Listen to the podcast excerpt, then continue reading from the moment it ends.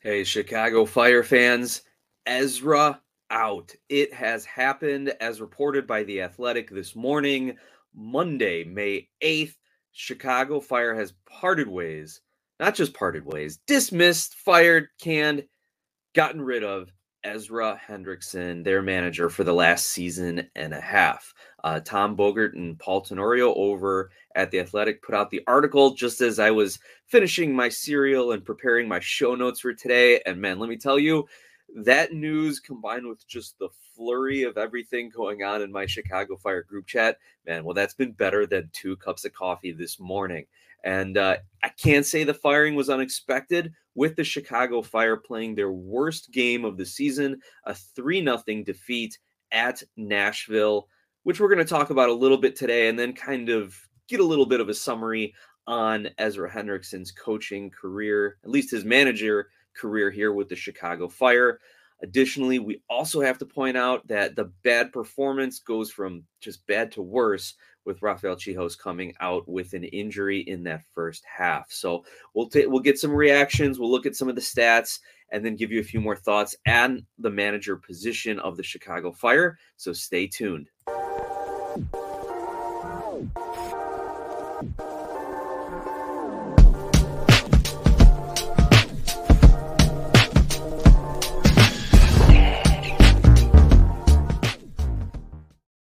Welcome back, Fire fans, to the Feed the Fire podcast. I am your host, Nick, and we are brought to you by Skira Icelandic Spring Water, available at your local 7 Eleven. Well, as I mentioned before the intro tunes there, and as uh, every Chicago Fire fan has probably already heard, manager Ezra Hendrickson has been fired by the organization after their worst performance of the season. Just an embarrassing 3 nothing loss at Nashville where this Chicago Fire team came out in a a new formation, a new lineup and absolutely wet the bed. Like they looked lost. They did not know where to go. They did not know how to play with each other.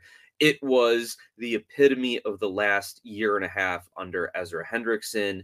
Uh, and as a result, he has been let go. So let's take a quick look at this new formation and kind of give you some takes on it. And maybe the next coach can learn a little bit from these mistakes. So the Fire came out in a 3 5 2, or what some people were thinking is a 3 4 1 2, where Xherdan Shaqiri is kind of that attacking midfield, floating around the field, finding the game. You have the freedom to do what you want kind of position. Obviously, Brady started in the back, but the three, he used three center backs uh, with Burks, Czichos, uh, and Omsberg. And uh, Terán, as we know, was unavailable, was out after his injury last week. And then across the middle, Aceves, Navarro, Herbers, and Dean, again with Shaqiri in that kind of attacking mid floating around position. Um, so there's your 3 5. And then your two up front, Kacper Przybyłko and Yorgos Koutsias. So Kei Kamara does not get the start in this game. Przybyłko gets the start alongside Koutsias.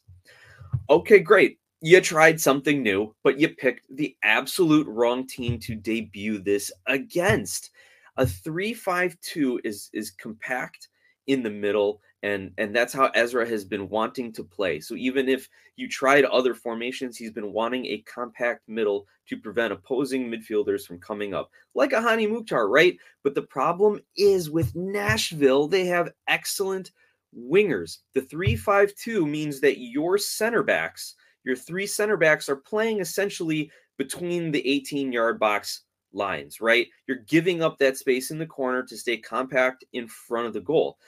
This isn't like um, you have your wing backs, if you're playing four in the back, his typical four-two-three-one, where you've got your two center backs centrally, and you've got your two wing backs who, at least they're supposed to, as one pushes forward, the other rotates back to help cover, and vice versa. And then when you're in possession, you have your center backs a little bit wider, and your goalie is stepping up and almost playing a, a sweeper keeper role in order to open up some passing along the back. Nope, you in this formation, you've got three center backs playing tight. You're giving up space on the wings, and you should not be doing that to Nashville SC. Our team, the Chicago Fire, and I say our team just as a supporter, not like I think I own the group or something, because if I did, things would be different. Um, but the Chicago Fire don't have players to cover Shaffelburg, Muyl, Lovitz, Godoy, Shaq Moore. When these guys are making runs in the space and into the corners, Aceves and Dean aren't quick enough to cover them. And you better believe that Burks is not soccer IQ enough to get in the right position, let alone physically fit or strong enough to to track these guys down. And Omsberg, as good as he's been, he's a big physical presence. But when you have quick guys like that playing in the wings, he cannot keep up with it. And then when Czichos goes down, they got to change the formation. Nobody knows what's going on. It just compounds everything. This this match match against Nashville is the absolute worst time to try this new formation. And if Ezra really was trying something new to save his job, at that point, drop nine guys behind the ball, drop 10 guys behind the ball, and just leave Koutsias just camped out at the halfway line and just drop everyone back and just defend and counter and defend and counter. But nope, he tried something different. A lot of speculation was saying that they're rotating their squad to get ready for US Open Cup. But even if that was the case, why did you start all of your available center backs? You had Omsberg, Czichos, and Burks. Terán is out. He's unavailable unless his injury wasn't that bad and he wasn't really injured and it was just a precautionary thing to keep him unavailable. It's not like he was on the bench. He was unavailable this game. By the way, Chris Mueller also unavailable due to an injury he picked up supposedly on Thursday, conveniently after any sort of injury reports were released to the public. Again, what kind of games is the coaching staff playing here? What kind of games is the organization playing with this stuff, right? Anyway, that's a completely different topic and argument. But again, the 352, not what you want to play against Nashville. Because then when you do get spread apart, or when you are starting to chase the game and push forward, that lets Hany Mukhtar do what he does best and just attack, attack, attack. And it was Mukhtar with two PKs, and I I forget who scored the third one, but um, you know what? Oh no, it was Mukhtar. Hat trick, hat trick against Mukhtar. And there were plenty of jokes out there that were saying that hmm, Mukhtar, two hat tricks in his career against the Chicago Fire, call him a firefighter. I appreciate the joke. I think he was funny. I just wish it wasn't at the expense of the team that I follow and support. Maybe support's too strong of a word right now. Anyway, Mukhtar with the hat trick, fire in shambles. The other thing to point out in this formation was the two forwards, having Przybylko and Koutsias playing together up top sounds like a good idea on paper, but it was terribly executed. We know Kacper Przybylko uh, played much better when he was in Philly with two strikers, someone he could play off of. He could be kind of the target striker up front, and maybe instead of you know a two striker next to each other have like a one and one where Przybylko is pushing forward more into the box and the second striker is dropping in a little bit deeper to receive some outlet passes and then maybe work a give and go with Przybylko maybe make some runs to drag defenders away from Przybylko and then let Przybylko either have a one on one or a first time opportunity on goal. We saw it work in Philly. Didn't work tonight for a few reasons. First of all, Koutsias has not played like this with Chicago and he was out of position most of the night. So that partly falls on him, partly falls on the coaching staff. They did not have their strikers prepared. Also, Przybylko has had a terrible habit since coming with the fire of dropping in deep, whether it is to try to get involved in the game or just because he's out of position, doesn't realize where he's at on the field, or because he's being coached that way. Regardless, if you're the single, if you're the striker up top, you're the target striker, especially in this pairing here, you can't be dropping back towards the center circle and receiving passes and, and picking up the ball there. Once again, look at the Fire's passing breakdown chart on MLSsoccer.com. You're going to see how deep he and Koutsias was. Some of his passes were all coming from inside our defensive half. Why is your striker there? That doesn't make any sense.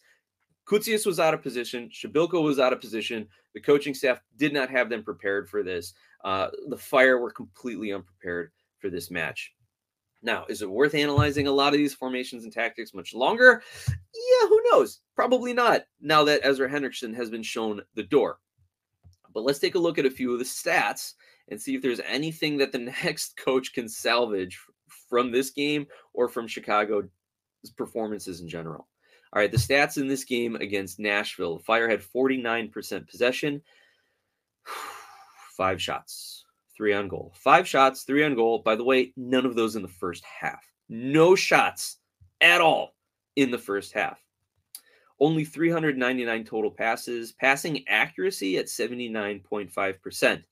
typically when you see passing accuracy around that 80% mark, it means that your team has been playing a lot in their own defensive third, their own defensive half. Because if you are playing a lot of passes in your opposition's half, you usually aren't completing as many passes. So the fire again pinned back for for large portions of this game. Only two corner kicks, only 12 corners. They were not getting into dangerous areas. And when you don't have Haile Selassie starting and when you don't have Chris Mueller available, then you're not going to be getting down the channels into the wings, into the corners. They got out dueled 52 to 57.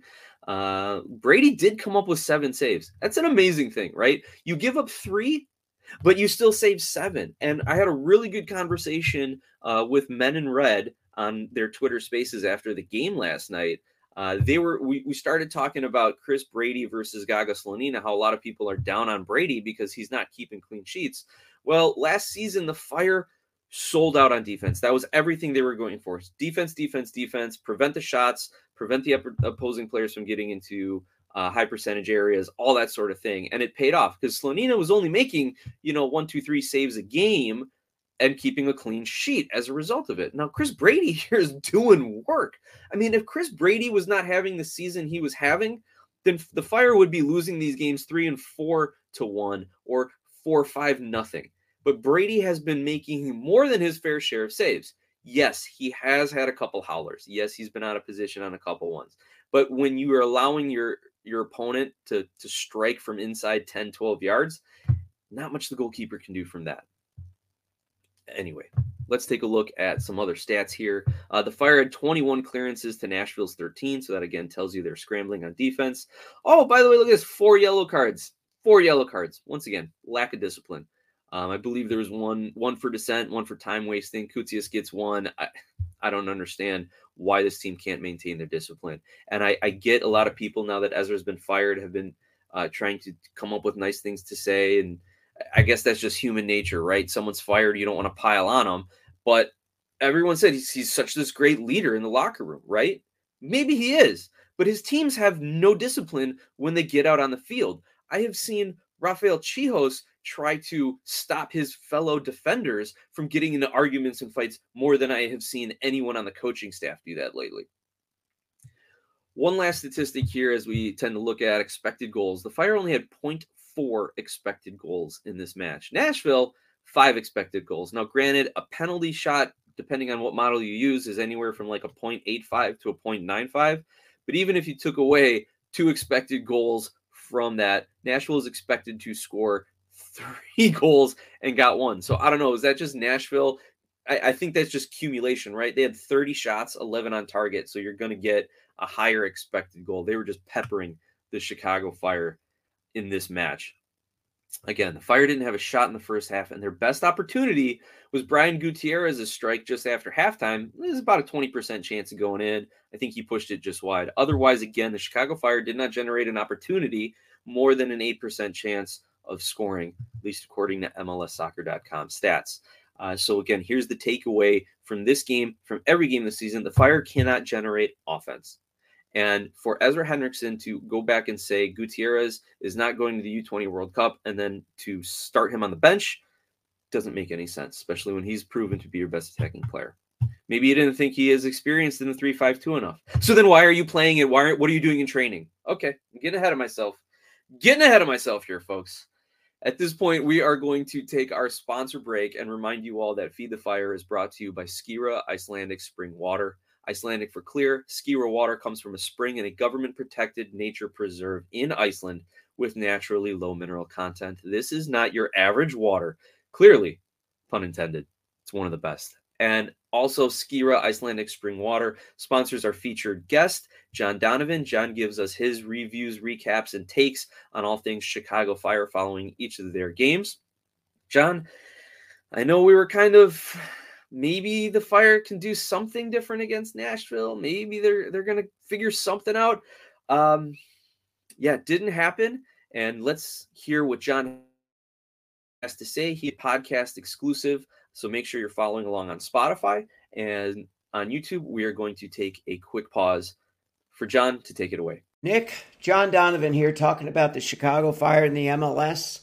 Nick, the Chicago Fire played Nashville this past weekend, and it was a strange game right from the start, Nick. I knew as soon as I saw that starting lineup, I knew that probably Ezra was giving up on this game.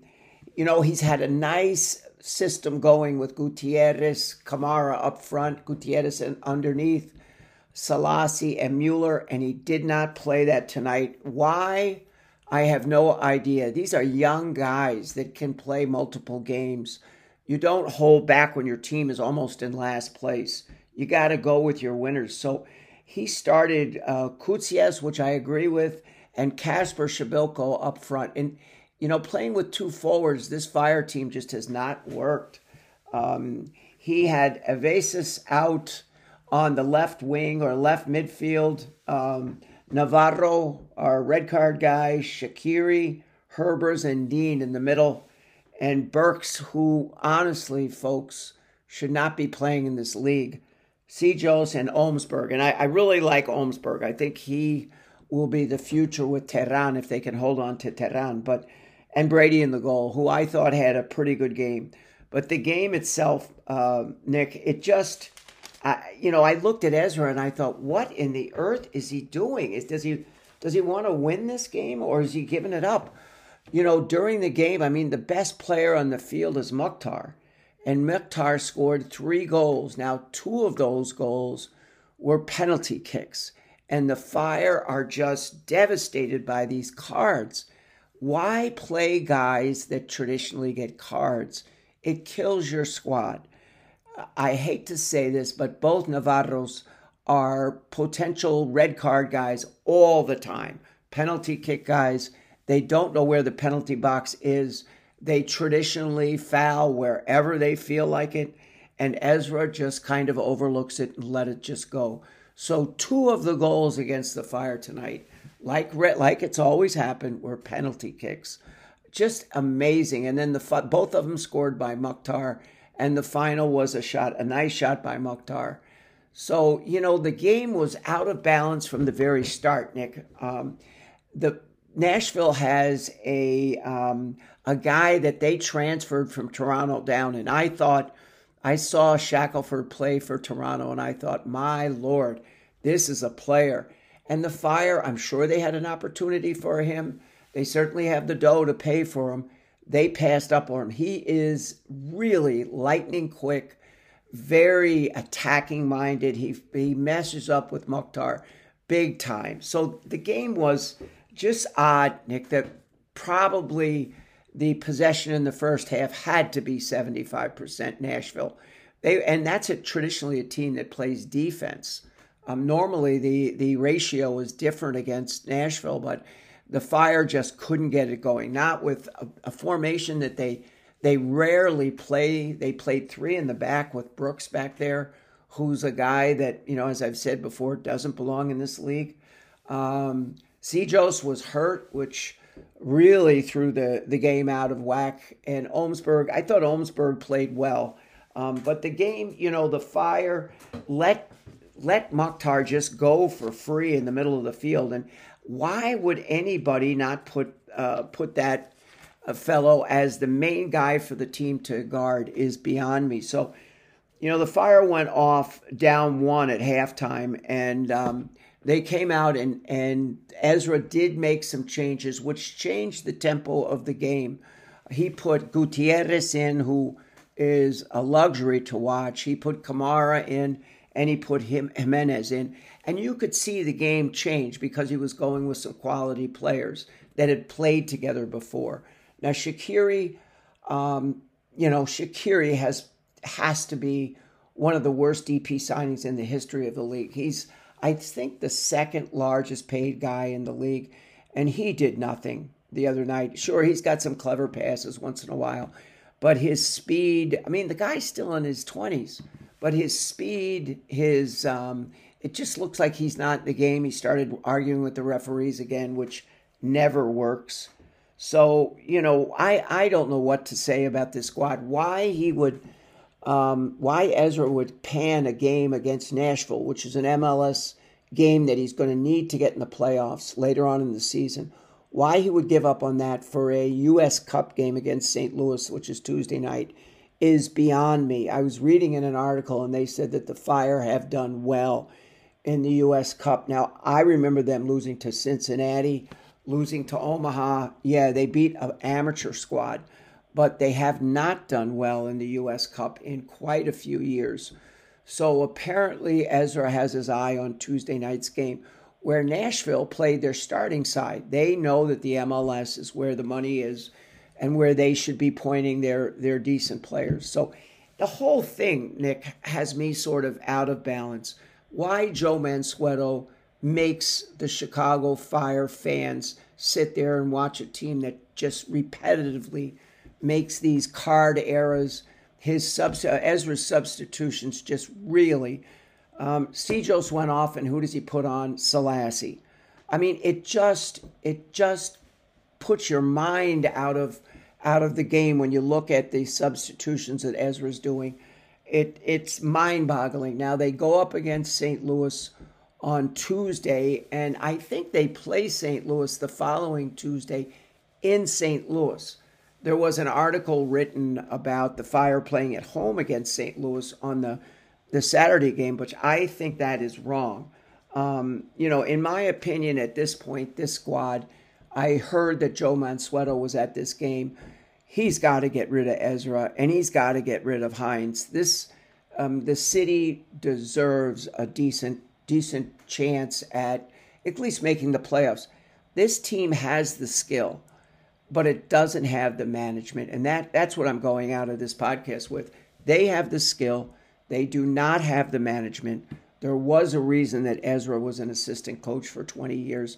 He does not have it, folks. It is time for a change.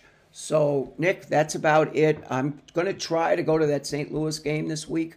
I, I like to go to SeatGeek Stadium, and I'm looking forward to seeing the St. Louis squad. They've certainly taken the league like I wish the Fire would, but um, it should be a good game. Uh, so, say hi to Mike. Mike, hope you're listening.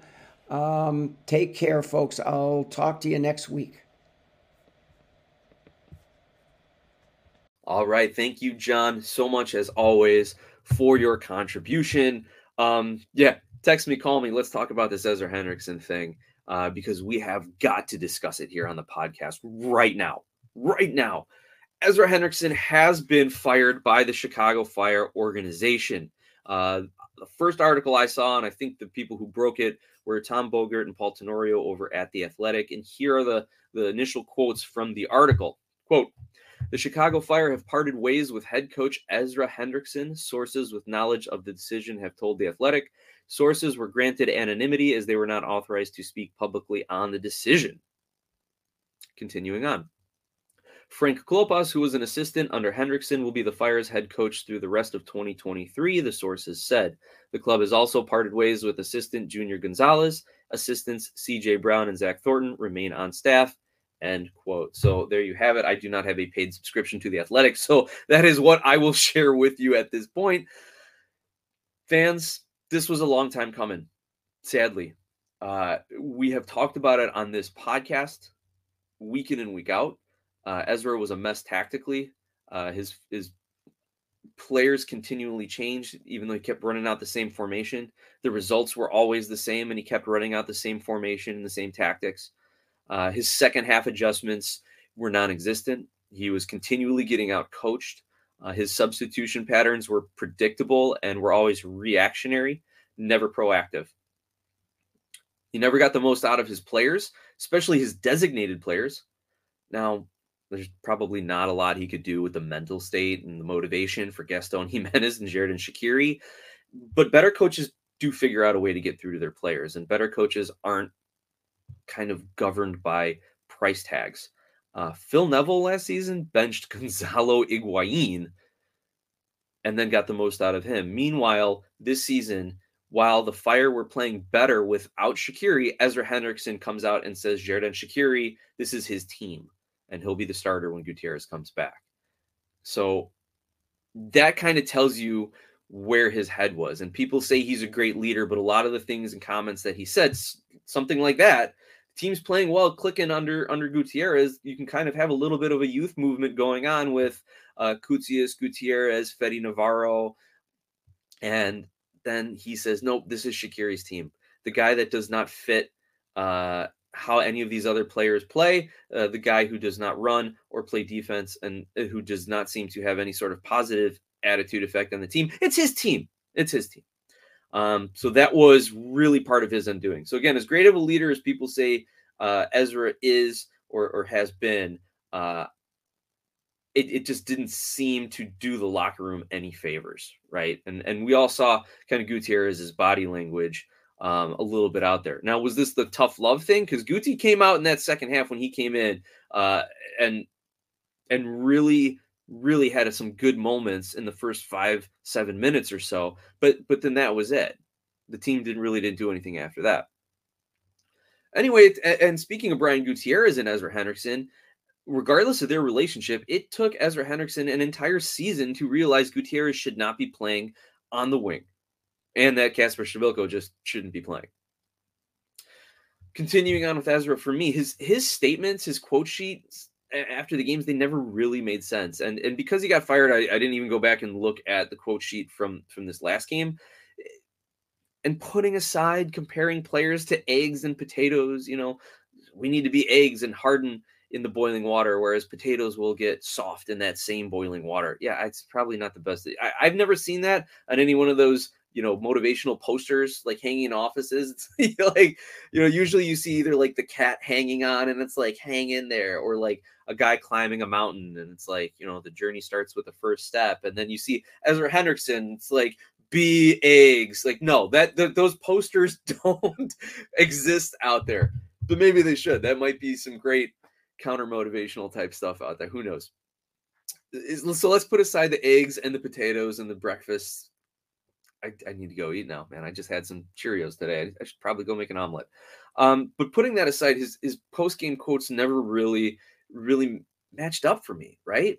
We are not releasing Brian Gutierrez to the U20 World Cup, but Gutierrez is going to start on the bench. Doesn't make sense, right? Um, our lineup's going to focus on the U.S. Open Cup, but I'm going to run out all of my center backs. Right. Uh, also, by the way, I, I, really think there's some terrible man management going on between the senior team and CF2 because I don't know how many minutes Omsberg has played between the two teams in the last two to three weeks, but that guy's got to be feeling a little tired. And if you're trying to like work them back in a little bit, give them 20 minutes here, 20 minutes there on CF2, uh, okay, fine. But like, don't let them play 90 in CF2 and then like bring them in to play the next game against the with the Fire. It, there's a lot of mismanagement eh, from an organizational level there, and where I put some blame on Ezra is as the head coach, if you are trying to get results, you need your best players training with your first team and playing with your first team. You, you don't send them down for rehab assignments in CF2. Anyway, that's that's my thought. Let's see what else we got here. Ezra keeps saying these guys need to be mentally tough, and yet we see them run out with the same kind of attitude week in and week out. He says that we cannot have these late game collapses, these set pieces, that own goal off of Selassie to give Atlanta the win late. We can't keep doing that. We keep losing our, our man and marking. Okay, so what are you doing in training? Like, why haven't you said, like, we actually have started doing some set piece defensive drills and training, and I fully expect an improvement. And if there isn't, then players will be getting benched. None of that. It was just this. He was just he was answering questions just to answer questions and move on, and none of it flowed, none of it jived, and as as a former trial attorney, I would love to get him on the bench or I'm sorry, on the witness stand and just cross examine him to my heart's content. Speaking organizationally, now Ezra's firing is not his fault alone. And I, I'm not just going to sit here and bash the guy because we've done enough of that on this podcast. He, he had some good qualities. He seemed to motivate people in certain areas. He had a good relationship with Kei Kamara, but again, he never really built everything out. I for for a defensive coach, he didn't know defensive formations very well.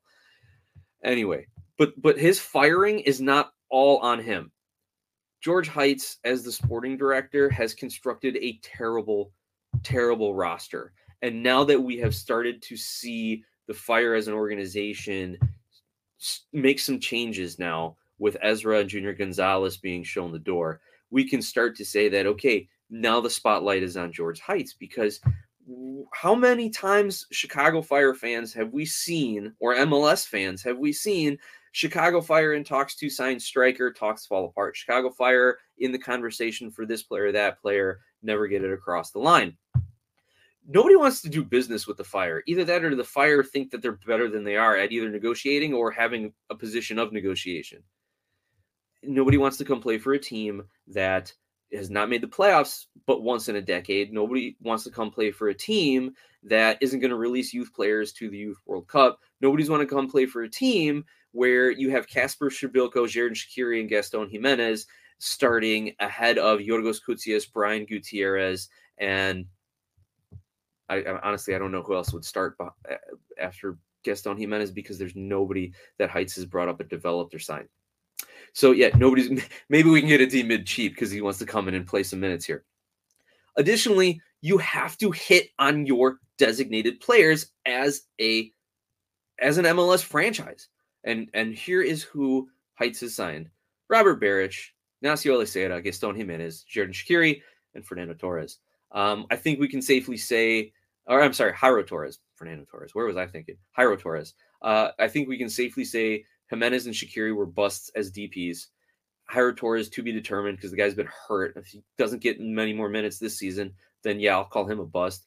Aliseda, it, it, was he a bust or was he a victim of coaching changes? Who knows? But uh, he was not good as a DP either way. Robert Beric may have been the only one um, who could have had a chance to be a good DP here for the Chicago Fire. He was third in Golden Boot race uh, one season. I think what was it, 17 goals he had, if, if no less than 12, no more than 17. I'm sure I can't remember the numbers offhand here, but with a coaching change and with a formational change, uh, his style of play was not in demand, and he was uh, moved on. Right. So the DP track record terrible. Head coach hiring track record not stellar either. So I I don't think Heitz has long for this organization. His contract is through the end of the season it would be my guess at this point in time that he gets to play out his contract and just kind of set things up for the next person. I really hope he does not get to hire the next head coach. I really hope he does not get to hire or assign any other players uh, unless it's kind of homegrown academy kids coming up. Uh, and, and I I confident in that a little bit because if you're going to fire Ezra and say Klopas is the head coach through the end of the season, then you are going to let Klopas run things, get rid of Heitz, maybe get rid of Pelzer because your business isn't doing that well either. Um, he's he's the technical director. Maybe, get rid of him. Um, but at the very least, we should see Heitz gone at the end of the season and use this time to find uh, a new sporting director, GM. However, maybe they restructured a little bit to bring in the next head coach. I'm I'm glad that CJ Brown and Zach Thornton are still on the bench. I think Thornton uh, is going to do great work with Chris Brady and all the goalkeepers coming through the Fire organization. Uh, I think CJ Brown has a lot to offer. Uh, I just think that as good as he could coach up the defense, they needed more offense going forward. So he had to allow his his defensive players, his wingbacks, to be pushing forward rather than uh, worrying about defense. But back to Ezra, as that's the headline today. I'll I'll leave it at this, and yeah, I'm not even going to hedge. I'll, I'll leave it at this. There there was a reason that he was an assistant over 10 years with three different MLS clubs and why that ended the way it did with the fire today. All right. Now, not to ruin the mood, even though it's a pretty poor one here, uh, Frank Klopas was announced as the interim manager for the rest of the season. As a reminder, here are his MLS manager stats, according to Wikipedia uh, 140 games, 52 wins, 34 draws, 54 losses. So that's a 37.14 winning percentage. Uh, again, more losses than wins, uh, even though it's by two. More losses than wins across the Chicago Fire, Montreal Impact, and then back uh, to the Fire again. People will point out that he he took the Impact to um, to a trophy game or, or took him to CCL. I, I I haven't looked into that. That's what I've been seeing on some chats, so we'll have to vet that out a little bit more. But regardless of the fact, uh, Klopas is not a manager. He should not be here. I I honestly believe that he has some secret deal with MLS or the Chicago Fire, and he has some like lifetime contract with them because he should have been shown the door a long time ago. And there's going to be a lot more discussion about Frank Klopas as a manager in the, in the future, in the near future, and I'm sure many outlets are going to start digging into that once the Ezra Hendrickson news goes through its cycle. But I'll say this: the only two things that the Fire have done consistently over the last decade are miss the playoffs and employ Frank Klopas. Keep that in mind. All right, let's take a look around the league before we wrap things up. Some of the notable games I said to keep an eye on uh, in our preview show here were TFC hosting New England, New England with a, a good 2 nothing victory to really kind of solidify themselves top of the East. Uh, Miami v Atlanta. Not only do you have the Southern rivalry, you have Josef Martinez playing against Atlanta, uh, and he finally gets on the score sheet. He scores his first and second goal for Inter Miami against his former club. And the history here is he hits 100 goals. He is the fastest MLS player to score 100 goals, doing it in, I think, 141, 143 games, something like that. So congrats to Martinez. Uh, also, I said keep an eye on Red Bull, Red Bulls Philly. Uh, that was a one nothing victory for the Union, uh, but we also saw that lead to the firing of Gerhard Struber, the manager there. Was it just the fact that the Red Bulls are the worst team in the East? Thank you, Red Bulls, for wearing that hat so the Chicago Fire don't have to, at least not this week. Uh, was it the fact that Red Bulls are the worst team in the East that got Struber fired? Or was it the racism incident where he didn't sub off Dante Vanzeir and really kind of waffled uh, when he was asked about it in the press. I think I think they, they mutually parted ways. That's that's what it was. They mutually parted ways, uh, but we all know what that really means. So Red Bull's got a new coach. Fire need a new coach. Um, yeah, who's next? Who's next out there, MLS coaches? And the last game I said to keep an eye on San Jose v LAFC. This was a victory for San Jose. They get a, a late winner here, two to one, handing LAFC their first loss of the season. Looking ahead this week, the Fire have their U.S. Open Cup game Tuesday, May 9th. If you're going to be at the game, I know our, our featured guest, John Donovan, said he was going to go. So, John, let us, you know, if you want to shoot me another audio clip, we'll work it into the next episode. If any of you fans are out there, let me know your experience, what you thought, what you saw. You can find me on social media at Glasshouse Soccer, or you can email me glasshouseSoccer at gmail.com. Once again, thanks to our sponsor, Skira Icelandic Spring Water. Everyone, have a great week. At least your week is going better than Ezra Hendrickson's already. We'll see you on the next episode.